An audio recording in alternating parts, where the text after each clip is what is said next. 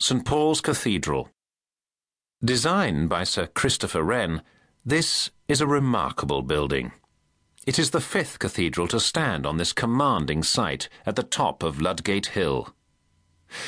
Pope Gregory the Great sent Mellitus to England in 597 AD on a mission to convert the Anglo Saxons to Christianity, and he built the first cathedral of wood here. Over the next millennium, three further cathedrals stood and fell on this site, the last of which succumbed to the Great Fire of London in 1666.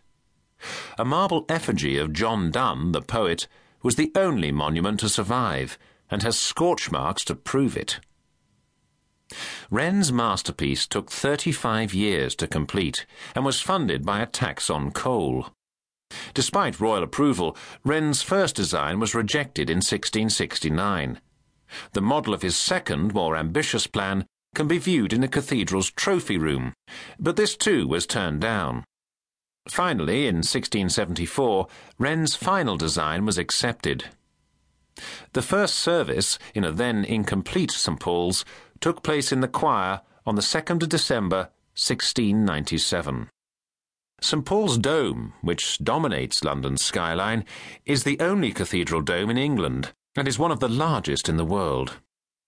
Wren was confronted with a problem. If he had simply constructed one dome, as appears to be the case from the outside, it would have been bigger than the cathedral's interior.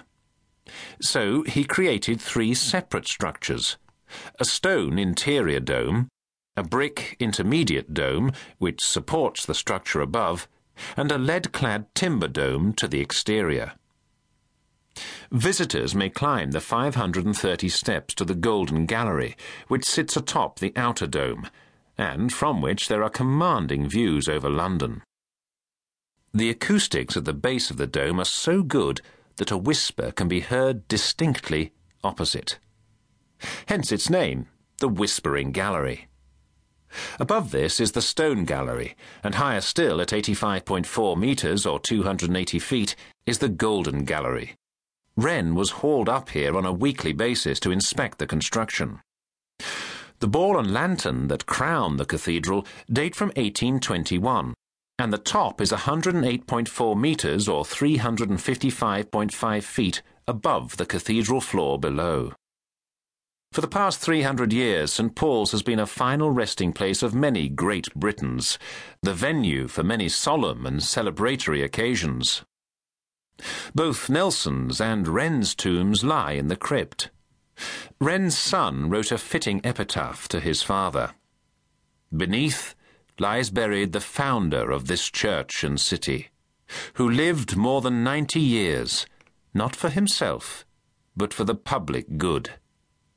Reader, if you seek his monument, look around you.